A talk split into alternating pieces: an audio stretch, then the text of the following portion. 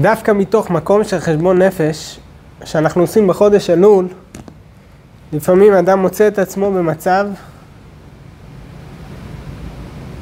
כל כך נמוך, שאומר לעצמו, מה התועלת שאני אעשה תשובה? הלכלוך שלי כל כך גדול, אני לא רואה סיכוי לנקות את הלכלוך הזה. וגם אילו יצויר שיהיה לי אפשרות לנקות לכלוך כל כך משמעותי, אני לא חושב שזה יגיע לרמה הנדרשת כדי שאני אוכל להיכנס להיכל המלך. ואדם שואל את עצמו, היום, בחודש אלול, שואל האדם את עצמו, למה להתחיל בתהליך של התשובה, כאשר ברור לי שאני לא אגיע לפסגה? הדרישה של תורה ומצוות, שולחן ערוך, הלכות, דרישה רחבה, משמעותית. אני צריך לעשות שינוי חזק מאוד בחיים האישיים שלי. ואני שואל את עצמי, למה להתחיל במסע הזה? למה שאני היום אקבל על עצמי איזושהי החלטה קטנה בנוגע לתפילין, או בנוגע לשבת, או בנוגע לכשרות, בו בזמן שאני יודע בצורה ברורה שאני רחוק מאוד מלהגיע לשלימות הנדרשת ממני במסגרת קיום תורה ומצוות. למה להתחיל במסע הזה?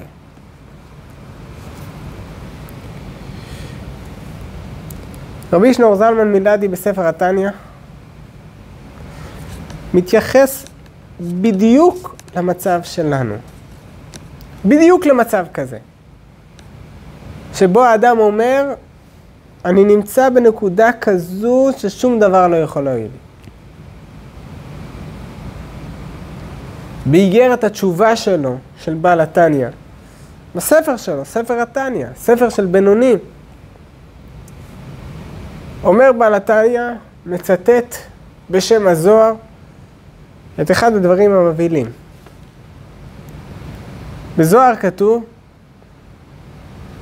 שלמרות שתשובה, תשובה זה דבר נעלה מאוד, אומר ספר הזוהר שיש דברים מסוימים, עבירות חמורות, שאין תשובה מועלת להם. בלשון של הזוהר, אין תשובה מועלת לפוגם בריתו ומוציא זרע לבטלה. אדם שעובר על איסורי עריות, אומר ספר הזוהר, אפילו תשובה, עם כל מעלתה שאנחנו מדברים על התשובה שיש לה כוח עצום, אומר ספר הזוהר, תשובה לא יכולה להועיל לעבירה כל כך חמורה. עבירה שקשורה עם איסורי עריות. קשה לנו מאוד לקבל את זה.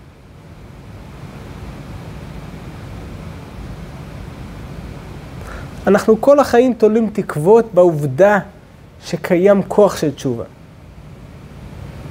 וספר הזוהר פתאום שם אותנו במקום כזה, הוא אומר לנו, יש משהו מסוים שתשובה לא יכולה להועיל לגביו. גם תשובה לא תעזור במקרה הזה. כך היה וכך יישאר. בעל התניא באיגרת התשובה שלו מרגיש בשאלה הזאת, הוא מרגיש בקושי שלנו והוא מיד שואל את השאלה. הוא מצטט את דברי הזוהר שאין תשובה מועלת לפוגם בריתו ומוציא זרע לבטלה ומיד הוא שואל את השאלה. והוא שואל, הרי אנחנו יודעים שאין דבר העומד בפני התשובה. כך פסק הרמב"ם, המקור שלו מגמרא בירושלמי, אין דבר שעומד בפני התשובה. אז איך ייתכן שאתה אומר לי שיש דברים מסוימים שאי אפשר לחזור עליהם בתשובה? גם התשובה לא מועילה במקום. איך ייתכן דבר כזה? הרי חז"ל עומדים ומכריזים אין דבר העומד בפני התשובה. איך אתה אומר דבר כזה? בעל התניא שואל, והוא גם עונה. הוא מסביר שיש שני סוגים של תשובה.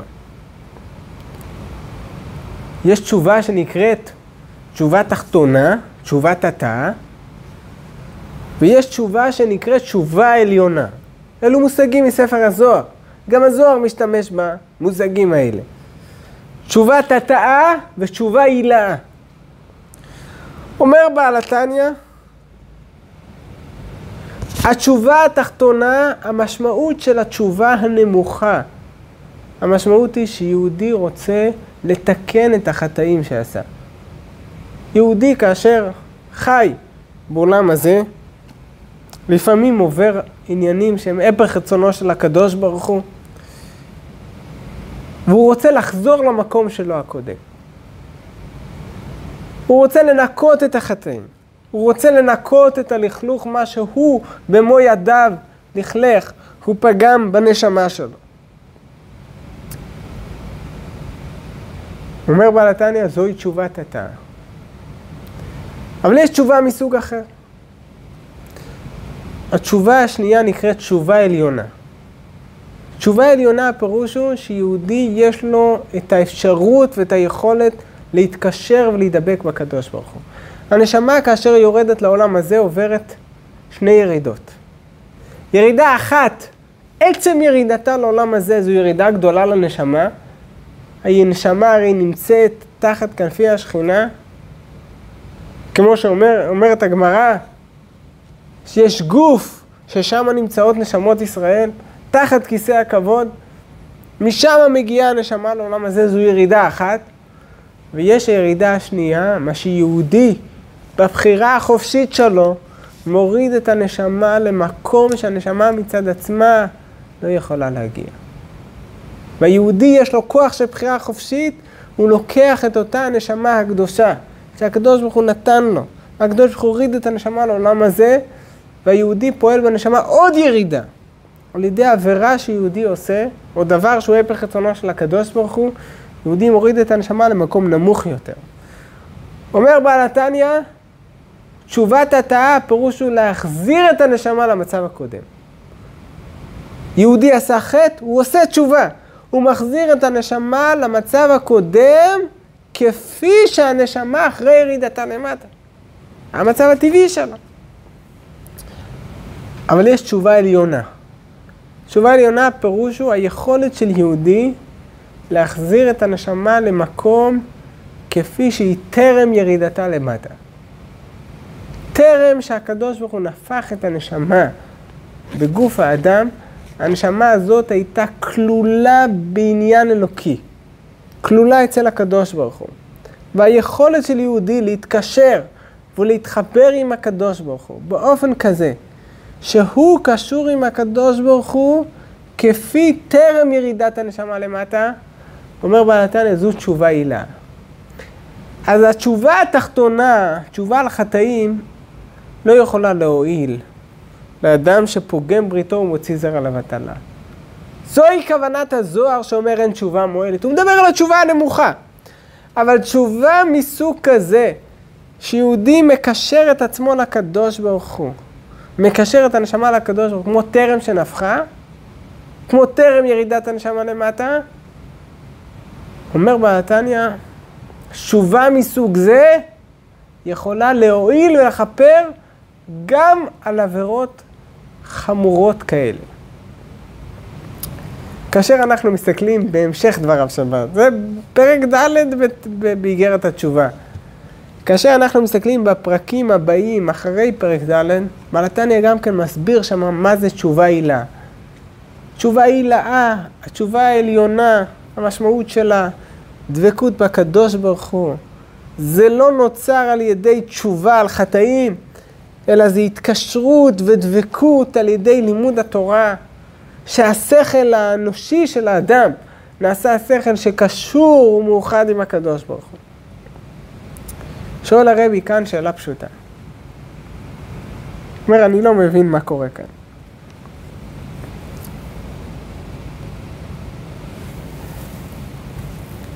אתה שאלת אותנו שאלה פשוטה. מה שאלת אותנו? אנחנו תולים תקוות בתשובה.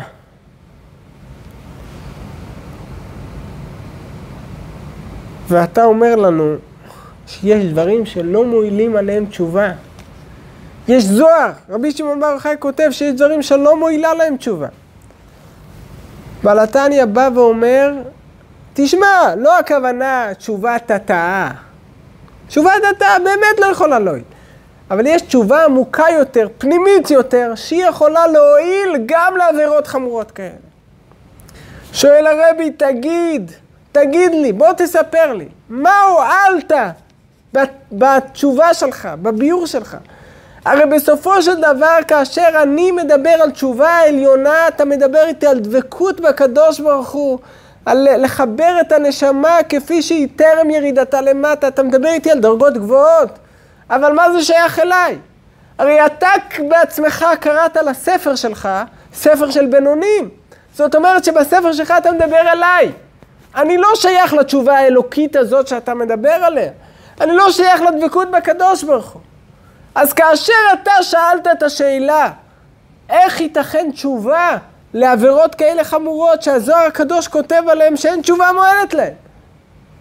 לשאלה שלך אני מתחבר. איך שייך תשובה כזו? איך שייך להשתנות ממצב כזה? אז אני חשבתי שאתה תיתן לי תשובה למקום שלי איפה שאני נמצא. תגיד לי, אתה גם במקום שלך, אתה יכול להשתנות, אתה יכול להתחבר, אתה קשור עם הקדוש ברוך אז מה אתה בא ואומר לי? אתה בא ואתה אומר לי, תשמע, יש תשובת התאה ותשובה עילה, יש תשובה תחתונה ותשובה עליונה. וכאשר אני מנסה לברר איתך מה זה התשובה העליונה, אתה מדבר איתי על דבקות בקדוש ברוך הוא, להשתאווה בגופא דמלכא. אתה מדבר איתי על דרגות כאלה שאני לא יכול להגיע אליהן. אז מה הועלת בתשובה שאתה נותן לי? בסופו של דבר אתה מדבר אליי, אל האדם הבינוני, האדם הממוצע, ואתה רוצה להגיד לו, התשובה שייכת גם אליך. אז איזה תשובה אתה נותן לי כאשר אתה אומר לי, תשמע, נכון ספר הזוהר הקדוש כותב שתשובה לא מועלת לעבירות חמורות כאלה, תשובה לא יכולה להועיל להם. אבל אתה אומר לי, תשובה עליונה כזאת, שהיא לא שייכת אליך, תשובה אלוקית כזאת, עליונה, היא יכולה להועיל. אבל, אבל איך, איך אני יכול לשאוב כוח ועידוד וחשק לעשות תשובה כאשר אתה מדבר איתי על דבר שלא שייך אליי? זה הרבי שאל בהתוועדות בשנת תשכ"ט.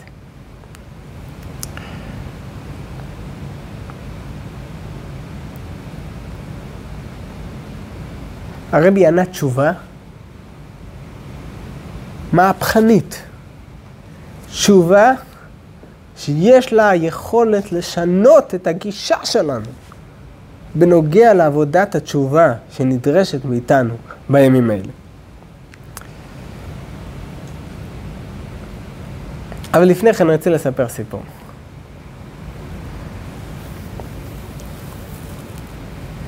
היה יהודי אחד בירושלים, מהחסידים ואנשי מעשה בירושלים, קראו לו רב נחום יאסר. היה יהודי שעלה מברית המועצות. אפשר לתאר אה, את הקשיים שהיה לו בברית המועצות. הוא גידל את המשפחה שלו בברית המועצות. ולמרות שאנחנו יודעים שברית המועצות באותם השנים, לפני 80 שנה, 70 שנה, ודאי שלא היה קל לגדל שם משפחה שומרת תורה ומצוות, הולכת בדרך השם. היהודי הזה, רב נחום יאסר, מסר את נפשו ממש כדי שהילדים שלו ילכו בדרך השם. 80-90 אחוז לא שרדו שם. דור שני לא שרד. אבל הוא, הוא מסר את נפשו, הוא עשה כל מה שביכולתו שהילדים שלו ילכו בדרך השם. הוא עלה לארץ והוא הצליח.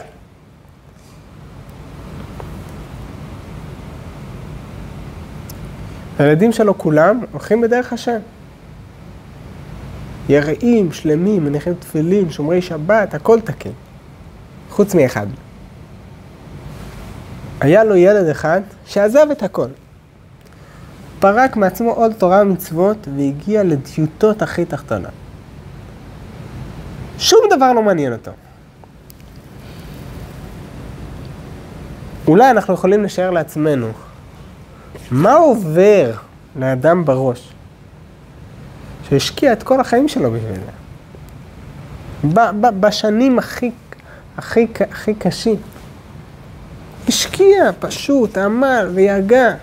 שנים קשות. הגיע פה לארץ, ילד אחד עזב את הכל. מעולם הוא לא דיבר על זה, לא שוחח על זה עם אף אחד, הוא בחר להתמודד בעצמו, עם עצמו. לא דיבר עם אף אחד על הקושי שיש לו בזה שיש לו ילד אחד שעזב את הכל. באחד השנים מספרים, באחד השנים היה אברכים בחודש אלול,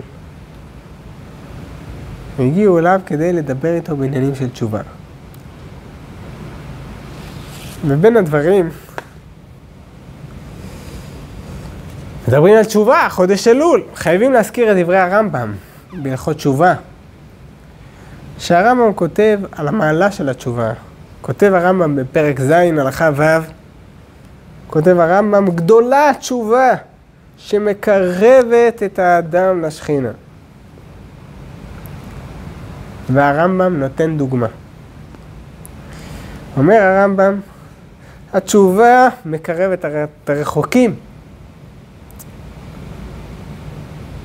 אמש, אומר הרמב"ם. הרמב"ם יורד לפרטים, כי נותן דוגמה קיצונית. אמש, אתמול, היה זה שנוי לפני המקום, משוקץ, מרוחק, תועבה, והיום אותו אדם אהוב ונחמד, קרוב וידיד.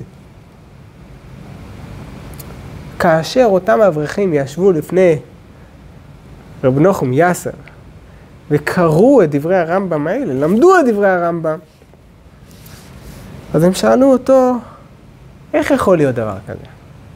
ברגע אחד, תראה איך הרמב"ם מתאר, הרמב"ם מתאר את הדברים כאילו זה כפתור שלחצו עליו. אתמול האדם הזה היה נקרא משוקץ, מרוחק, תועבה, והיום הזה, האדם הזה הוא אהוב, נחמד, קרוב וידיד. איך יכול להיות שינוי כזה מהקצה לקצה? שאלו אותו, איך יכול להיות דבר כזה? איך שייך? תגיד לו, תדרוש ממנו משהו, יעשה איזשהו תהליך. תהליך של חצי שנה, תהליך של שנה, משהו. תגיד, שנה שעברה הוא, האדם הזה היה משוקץ, מתועב. היום הזה הוא נחמד, אהוב וידיד. בסדר, אני יכול להבין. עבר איזושהי תקופה של זמן, האדם הזה עשה עבודה עם עצמו. אבל איך יכול להיות שאתמול היה ככה, והיום הוא השתנה לחלוטין? איך יכול להיות דבר כזה? שאלו אותו. הם שאלו, ותוך כדי השאלה שלהם, שהם חידדו את השאלה והסבירו את השאלה, רב נוחם יאסר דומע, בוכה. הוא אומר להם, תקשיבו לי טוב.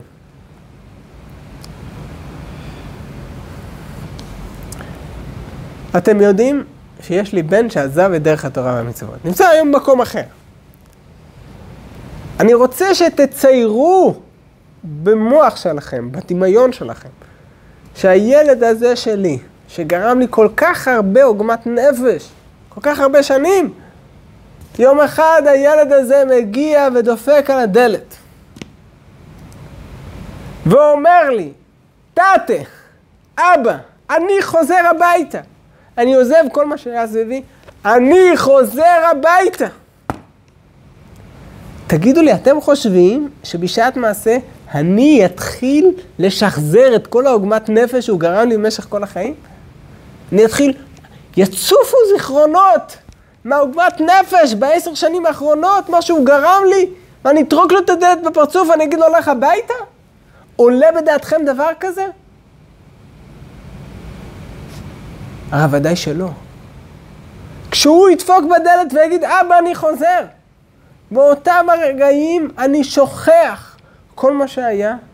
אני פותח את הדלק, אני אחבק אותו, אני מנשק אותו, אני אומר לו, עכשיו אנחנו מתחילים דף חדש. מעכשיו הכל מתחיל. אמר להם, אתם חושבים זה רק ביחס לאבא ובן? גם הקדוש ברוך הוא ככה. ציטט להם מדרש אגדה בשם אליהו הנביא, תנא דבי אליהו, שהקדוש ברוך הוא אוהב את בני ישראל יותר מאשר אוהב אב את בנו, עוד יותר מאשר אוהבת אישה את בעלה.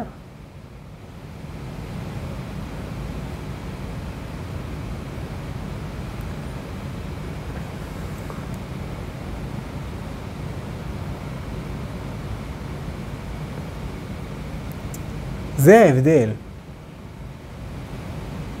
בין אהבה, תשובה, סליחה, מחילה וכפרה של אדם זר לבין אב ובן. כאשר אני מדבר על שני אנשים, שאחד מגיע לבקש סליחה מחברו, ראובן מגיע לבקש סליחה משמעון. למה הוא מבקש ממנו סליחה? ראובן מרגיש חוסר נוח עם עצמו, הוא אומר, אני, אני, אני, אני לא תקין, אני פגעתי במישהו. אני חייב ליישר איתו את ההדורים, אנשים אומרים. אני חייב לסגור פינות. אני חייב לסגור איתו פינות. כשאתה סוגר פינות עם מישהו, אתה מיישר הדורים עם מישהו, זה לא מוחק כל מה שהיה. יש דברים חמורים שאי אפשר לשכוח.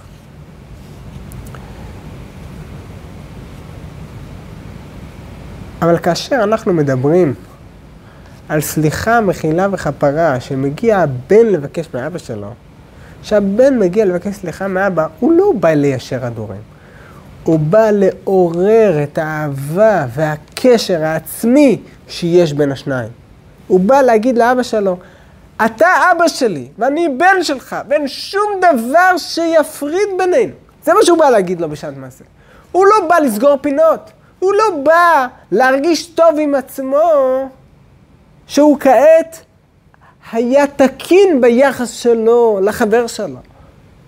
והוא בסדר, הוא יכול להרגיש נוח עם עצמו, הוא יכול לישון טוב בלילה כי הוא בסדר. הוא עשה מה שמוטל עליו, הוא בא, ביקש סליחה. זה לא העניין. כאשר בן מגיע לבקש סליחה מאבא, הוא ההפך. יש כאן משהו אחר לגמרי. הבן בא להגיד לאבא שלו, אני איתך, ואני קשור איתך. ואתה חלק ממני. אה, יש בעיות מסוימות, אני אבקש עליהן סליחה. אבל הקשר שלי איתך הוא קשר עצמי, זה קשר שבא להינתק. אומר הרבי כאן דבר מבהיל. כאשר אנחנו מסתכלים מה אומר בעל התניא, באיגרת התשובה. תשובה תחתונה לא יכולה להועיל לעבירות חמורות כל כך שאדם שעבר על איסורי עריות הוא מצהיר זרע לבטלה. לא, לא, לא שייך, לא שייך. עבירה כל כך אמורה לא שייך. לא שייך תשובה על דבר כזה. אבל בנתניה אומר, מה שכתוב בספר הזוהר, הכוונה היא על תשובה תחתונה. זו תשובה מסוג כזה, שאומרת לך, תשובה מסוג כזה, שאתה מחפש לחפות על עצמך, אתה מחפש להעמיד את עצמך במצב תקין. אבל אם זו תשובה כזו, תשובה עילה, תשובה עליונה כזו, שבא להגיד לקדוש ברוך הוא, אני שייך אליך. אני שייך אליך. אני חלק ממך. זו תשובה עילה. אם זו תשובה עילה, אומר בעל התנא, גם זה יכול להעיל. אומר הרבי, במחשבה הראשונה אנחנו יכולים לחשוב שיש שתי דרגות בתשובה. יש תשובה תחתונה ויש תשובה עילה, ואם אדם מגיע לתשובה העליונה, אני אומר לו, אתה יכול לכפר גם על עבירות חמורות. אבל הרבי אומר משהו מדהים. הרבי אומר, תדע לך שבתשובה התחתונה שלך, כאשר חז"ל אומרים אין לך דבר העומד לפני התשובה, הם מתכוונים על התשובה כפי שאתה מבין אותה, כפי שאתה תופס אותה, התשובה התחתונה. כאשר את התשובה התחתונה שלך תיעשה מתוך גישה כזו, שאתה לא בא לחפות על עצמך, אתה לא בא להעמיד את עצמך במקום אה, מסוים, במקום שלם, אלא הסיבה שאתה עושה תשובה על המקום הנמוך הזה, כי אתה רוצה להתקרב לקדוש ברוך הוא. אתה רוצה להתקשר עם הקדוש ברוך הוא. אתה שמעת שיש מושג של תשובה עילאה, שזה להשתאווה בגופא דמלכא, וזה היעד שלך, זה המטרה שלך. ולכן אתה עוסק בלכלוך הזה, בטינופת הזו. אומר הרבי, במצב כזה, גם תשובת התאה יכולה לכפר על עבירות הכי חמורות. זו לא הכוונה שיש שני דרגות בתשובה, תשובת התאה, תשובה תחתונה ותשובה הילאה, ואם אתה לא מגיע לתשובה הילאה, תשכח מה, מהמחילה, סליחה וכפר על העבירות החמורות.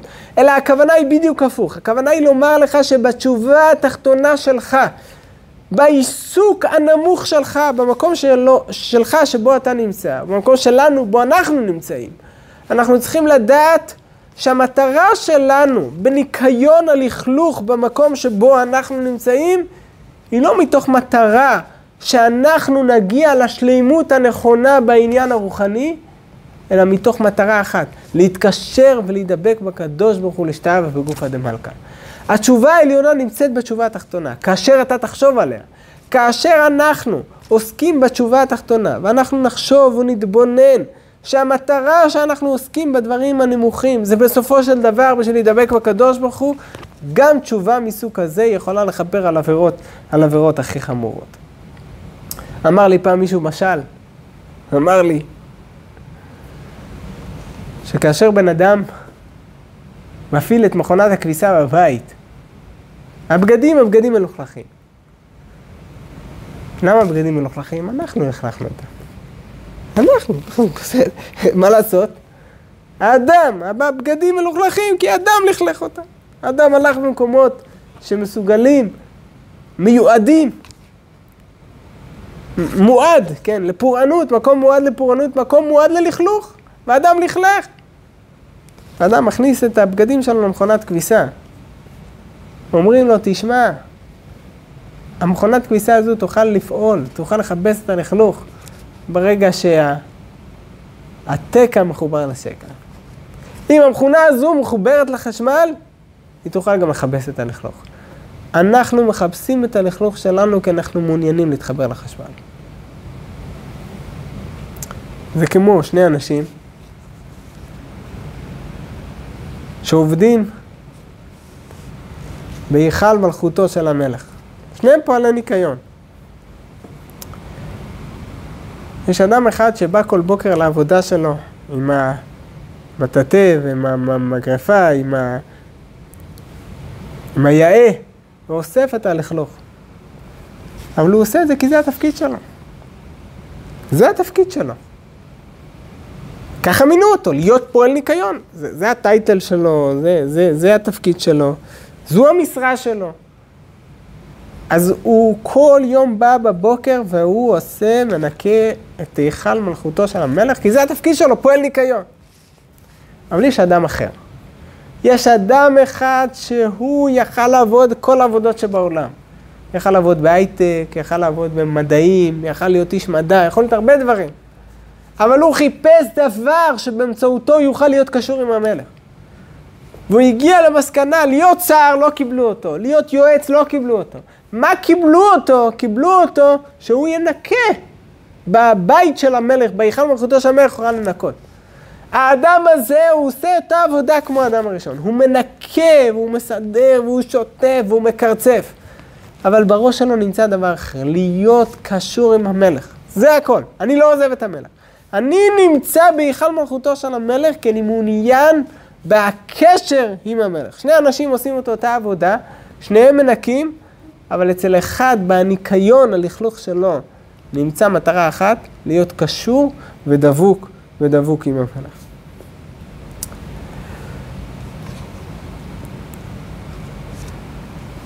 עמדתי פעם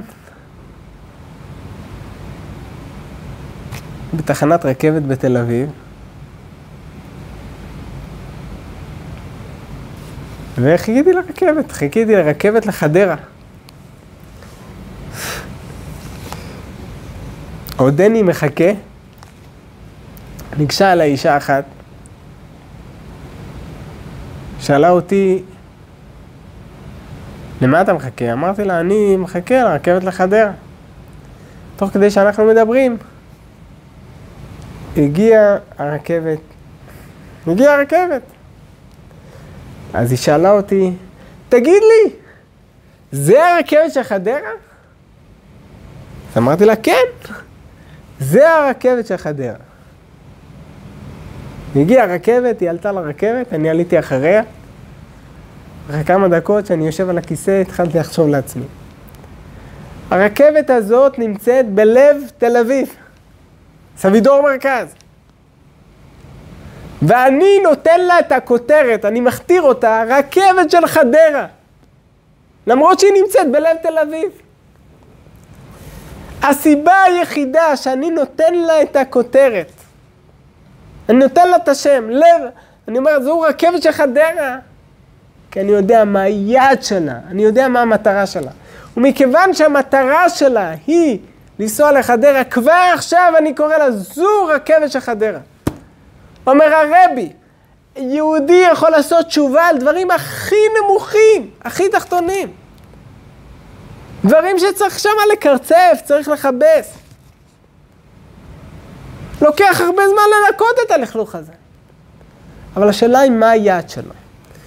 אם היעד של התשובה התחתונה הזו, שזו תשובה על חטאים, זו לא תשובה של דבקות, זו תשובה על החטאים.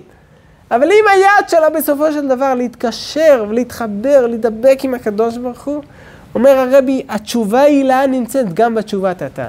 אותה התשובה העליונה שבתניא קדישא מדבר עליה שהיא יכולה לכפר על הכל, היא נמצאת בתשובה הפשוטה שלך. כאשר היעד שלך יהיה ברור. כאשר היעד שלך ברור, התשובה העליונה הזאת של הדבקות בקדוש ברוך הוא שיכולה לכפר על הכל, נמצאת גם בתשובה הפשוטה שאני ואתה עושים.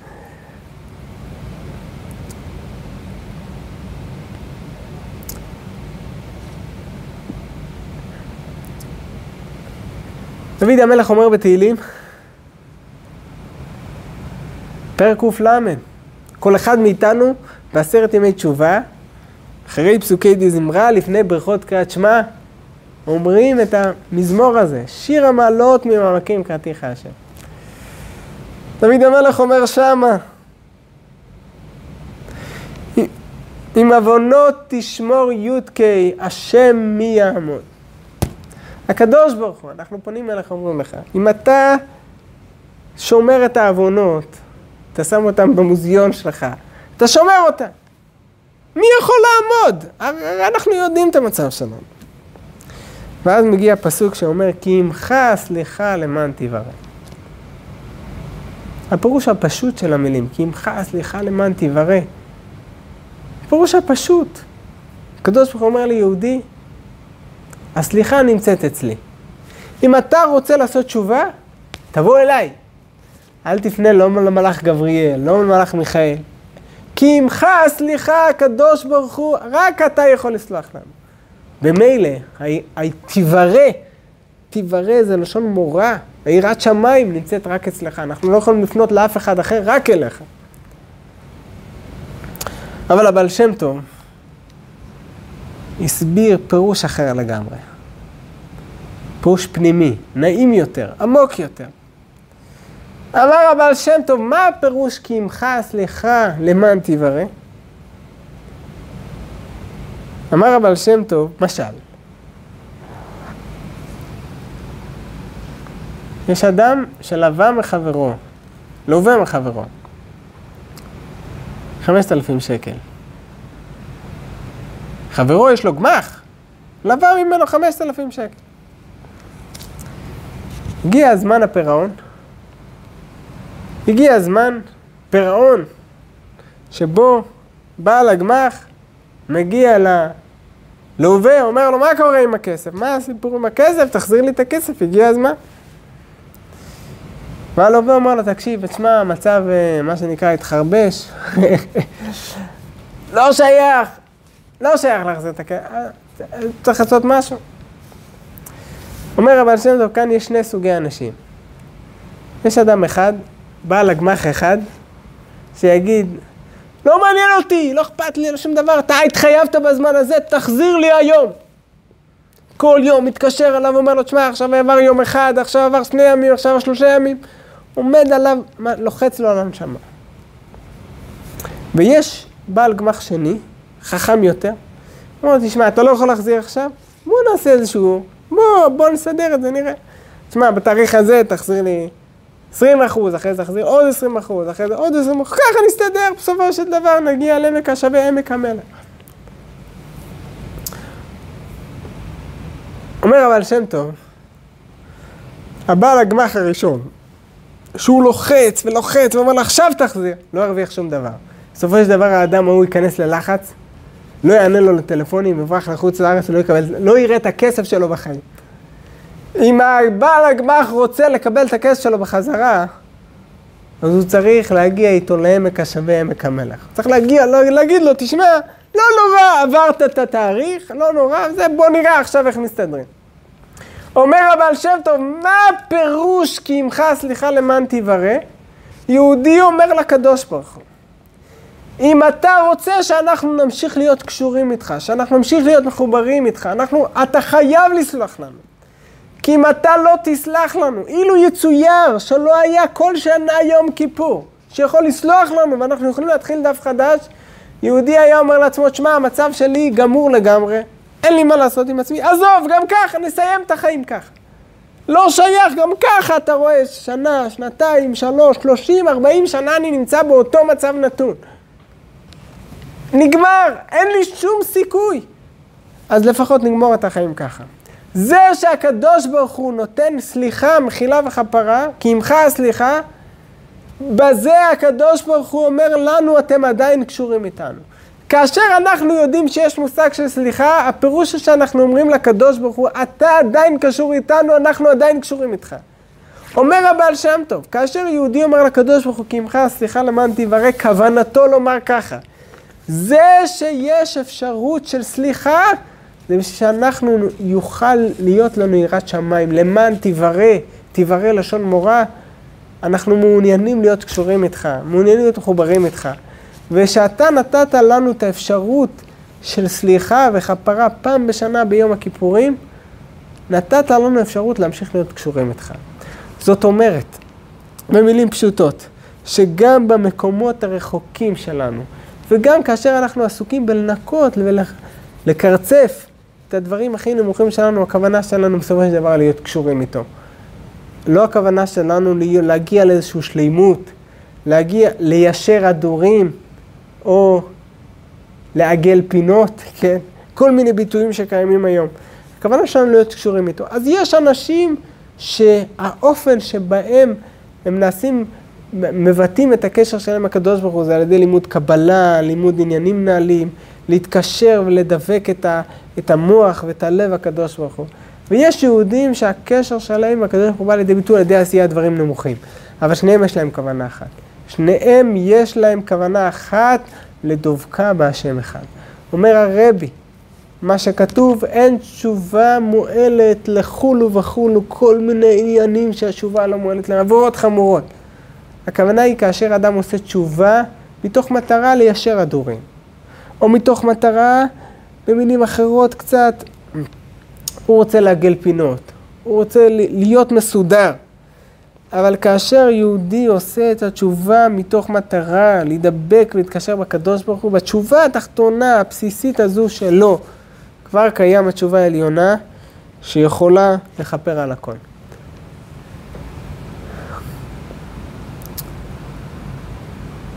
אנחנו כל יום אומרים את הווידוי.